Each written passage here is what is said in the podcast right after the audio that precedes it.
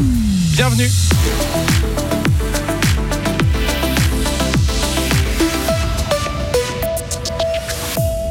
L'estival fait un carton, trois soirs sold out et sur quatre et un record de fréquentation. On fait le bilan dans cette édition.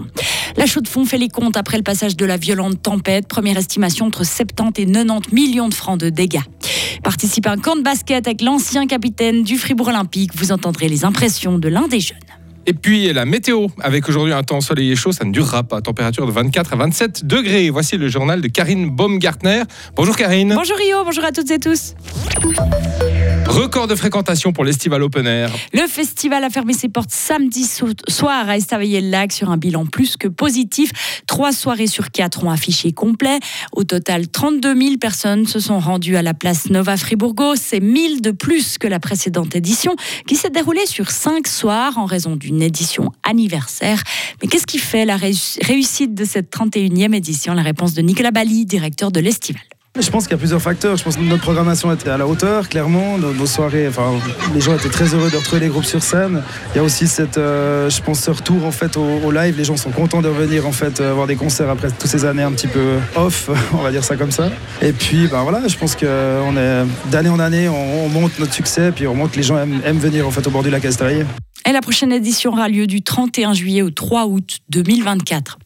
Autre événement, cette fois dans le Jura, énorme succès pour la 24e rencontre mondiale des amis de la deux chevaux, des, passionnés qui se sont réunis ce week-end à Delémont. 3500 de ces mythiques voitures ont convergé vers le Jura des quatre coins de l'Europe et même de l'Australie, du Canada ou des États-Unis. Au total, 35 pays étaient représentés.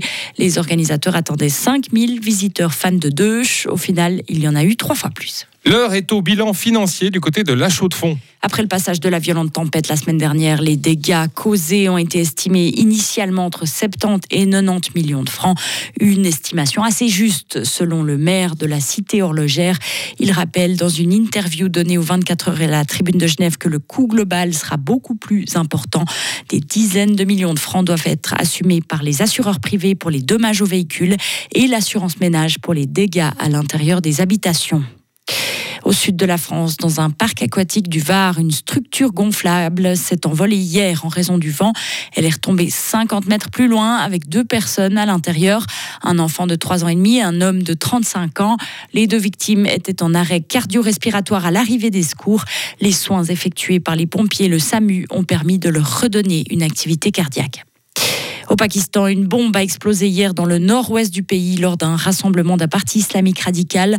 Elle a fait au moins 40 morts et plusieurs dizaines de blessés. Un haut responsable du parti devait prendre la parole lors d'une cérémonie, mais avant son arrivée, la bombe a explosé. Le parti religieux conservateur s'était réuni en vue des élections qui se tiendront plus tard cette année. Le bilan pourrait encore s'alourdir. En football, elles arrachent le match nul 0 à 0 et vont en huitième de finale. La Suisse a réussi à se qualifier pour le prochain tour de la Coupe du Monde féminine.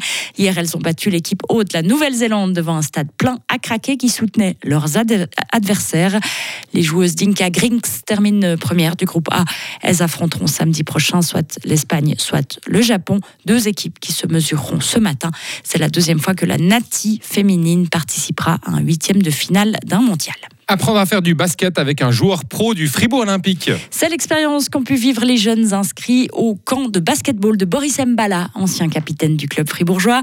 Durant les deux dernières semaines, des jeunes de 8 à 18 ans se sont entraînés ensemble à la salle de gym de la Condéminabule. Quel est l'objectif de ce camp de basket? On écoute son fondateur, Boris Mbala. Je voulais euh, donner la possibilité aux jeunes là de pouvoir euh, avoir un lieu à disposition pour travailler, pour vraiment préparer leur euh, saison à venir. Je pense que c'est en été qu'on progresse et si notre but c'est vraiment qu'ils viennent ici, qu'ils s'amusent, mais pour vraiment travailler. Un camp qui propose d'apprendre en s'amusant le ballon à la main, une mission réussie pour Marvin, qui est déjà un habitué du terrain de basket. On a appris à, faire des dribbles, on a appris à aller en défense, on a appris plein de choses. On a eu un coach de boxe pour nous apprendre à rester plus calme un peu, pour euh, bien se déplacer. On a eu un physiothérapeute pour euh, les physiques, faut prendre un peu des coups de physique, faut faire du physique. Euh, parce qu'avant, moi, j'avais un peu peur de faire du physique et maintenant, bah, je pense dans les gens un peu trop même. On a appris pas mal de choses. Que moi j'avais pas encore très bien appris, même si j'ai fait du basket.